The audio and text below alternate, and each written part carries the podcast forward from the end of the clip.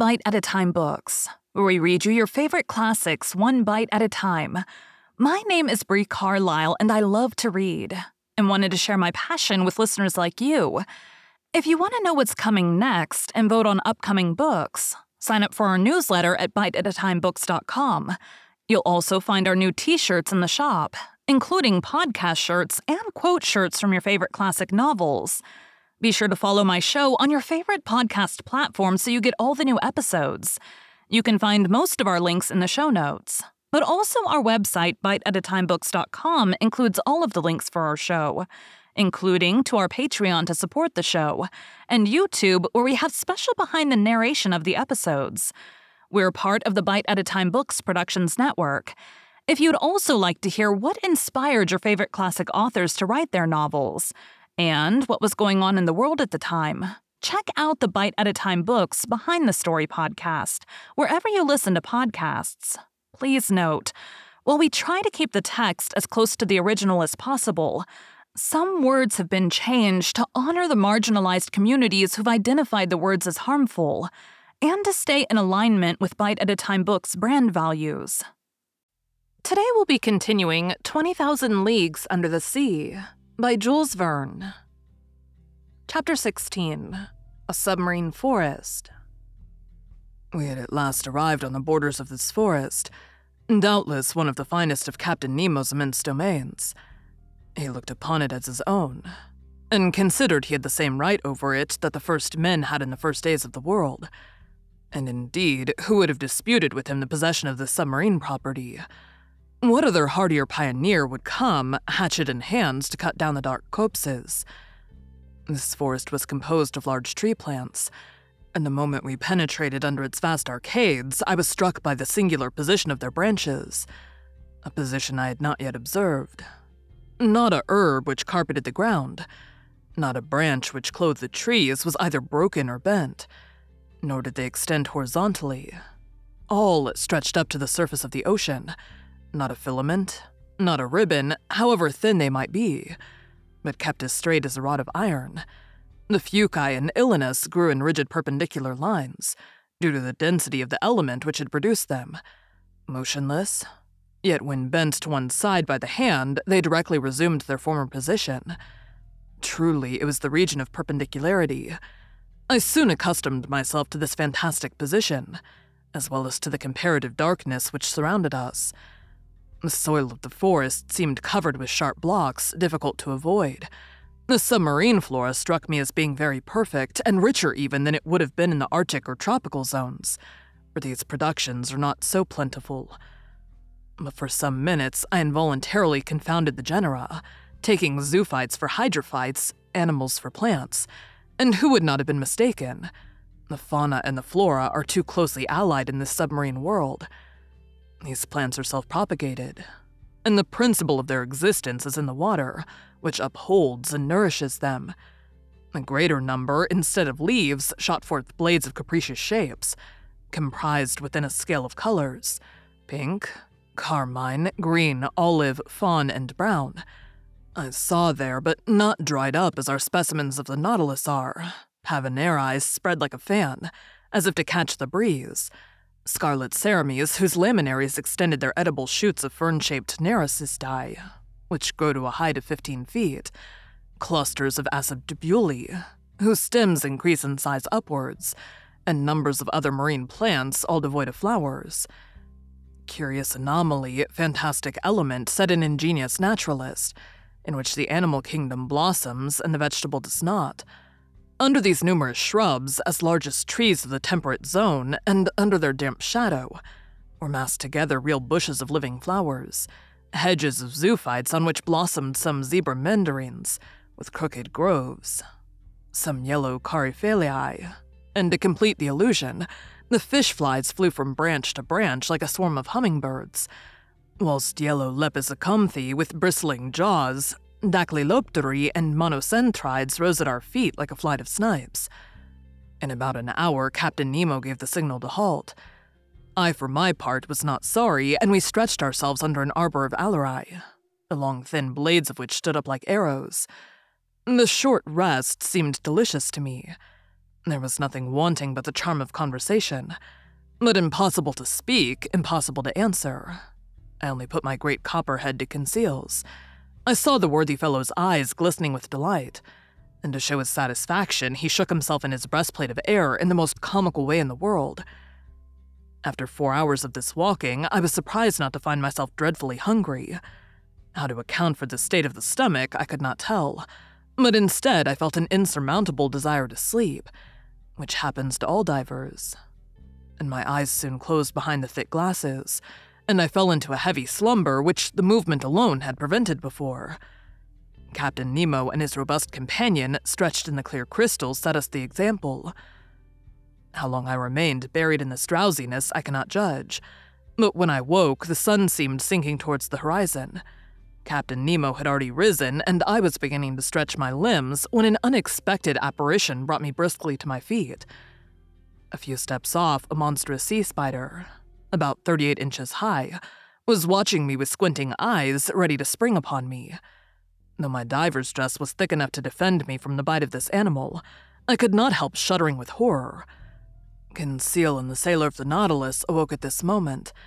Captain Nemo pointed out the hideous crustacean, which a blow from the butt end of the gun knocked over, and I saw the horrible claws of the monster writhe in terrible convulsions.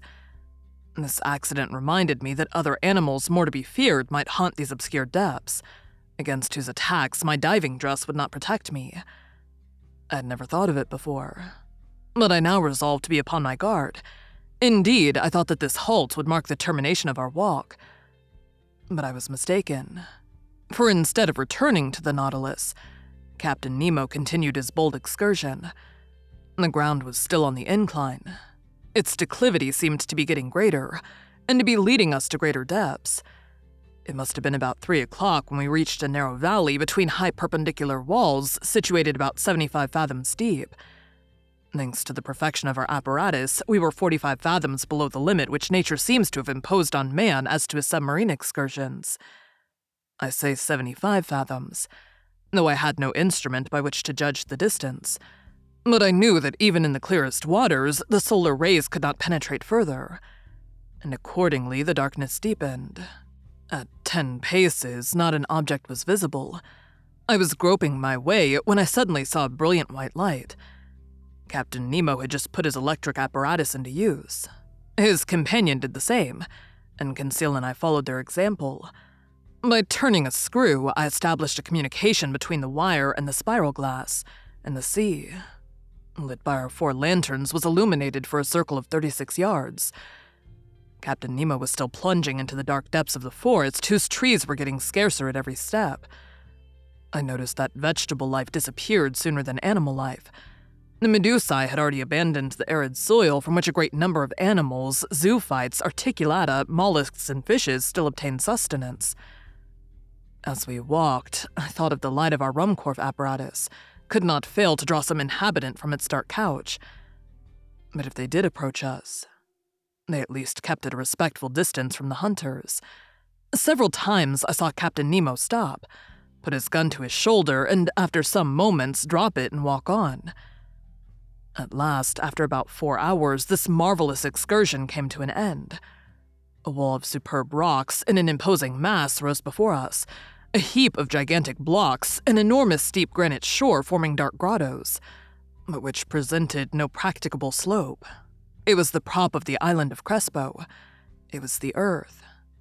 Captain Nemo stopped suddenly. A gesture of his brought us all to a halt, and however desirous I might be to scale the wall, I was obliged to stop. Here ended Captain Nemo's domains, and he would not go beyond them. Further on was a portion of the globe he might not trample upon. The return began. Captain Nemo had returned to the head of his little band, directing their course without hesitation. I thought we were not following the same road to return to the Nautilus. The new road was very steep and consequently very painful. We approached the surface of the sea rapidly. But this return to the upper strata was not so sudden as to cause relief from the pressure too rapidly, which might have produced serious disorder in our organization and brought on internal lesions so fatal to divers. Very soon, light reappeared and grew. And the sun being low on the horizon, The refraction edged the different objects with a spectral ring. At ten yards and a half deep, we walked amidst a shoal of little fishes of all kinds, more numerous than the birds of the air and also more agile. No aquatic game worthy of a shot had as yet met our gaze, when at that moment I saw the captain shoulder his gun quickly and follow a moving object into the shrubs. He fired. I heard a slight hissing, and the creature fell stunned at some distance from us. It was a magnificent sea otter, an enhydrus, the only exclusively marine quadruped. This otter was five feet long and must have been very valuable. Its skin, chestnut brown above and silvery underneath, would have made one of those beautiful furs so sought after in the Russian and Chinese markets. The fineness and the luster of its coat would certainly fetch 80 pounds. I admired this curious mammal with its rounded head ornamented with short ears, its round eyes and white whiskers like those of a cat, with webbed feet and nails and tufted tail. This precious animal, hunted and tracked by fishermen, has now become very rare, and taken refuge chiefly in the northern parts of the Pacific. Or probably its race would soon become extinct. Captain Nemo's companion took the beast, threw it over his shoulder, and we continued our journey. For one hour, a plain of sand lay stretched before us. Sometimes it rose to within two yards and some inches of the surface of the water. I then saw our image clearly reflected. Drawn inversely, and above us appeared an identical group reflecting our movements and our actions. In a word, like us in every point, except that they walked with their heads downward and their feet in the air. Another effect I noticed, which was the passage of thick clouds which formed and vanished rapidly. But on reflection, I understood that these seeming clouds were due to the varying thickness of the reeds at the bottom, and I could even see the fleecy foam which their broken tops multiplied on the water, and the shadows of large birds passing above our heads, whose rapid flight I could discern on the surface of the sea. On this occasion, I was witness to one of the finest gunshots which ever made the nerves of a hunter thrill. A large bird of great breadth of wing, clearly visible, approached, hovering over us. Captain Nemo's companion shouldered his gun and fired when it was only a few yards above the waves. The creature fell stunned, and the force of its fall brought it within the reach of dexterous Hunter's grasp. It was an albatross of the finest kind. Our march had not been interrupted by this incident. For two hours, we followed these sandy plains, then fields of algae very disagreeable to cross. Candidly, I could do no more when I saw a glimmer of light, which for a half mile broke the darkness of the waters. It was the lantern of the Nautilus. Before 20 minutes were over, we should be on board, and I should be able to breathe with ease, for it seemed that my reservoir supplied air very deficient in oxygen. But I did not reckon on an accidental meeting which delayed our arrival for some time. I had remained some steps behind when I presently saw Captain Nemo coming hurriedly towards me. With his strong hand, he bent me to the ground, his companion doing the same to conceal. At first, I knew not what to think of this sudden attack but I was soon reassured by seeing the captain lie down beside me and remain immovable. I was stretched on the ground just under the shelter of a bush of algae when raising my head I saw some enormous mass, casting phosphorescent gleams pass blusteringly by.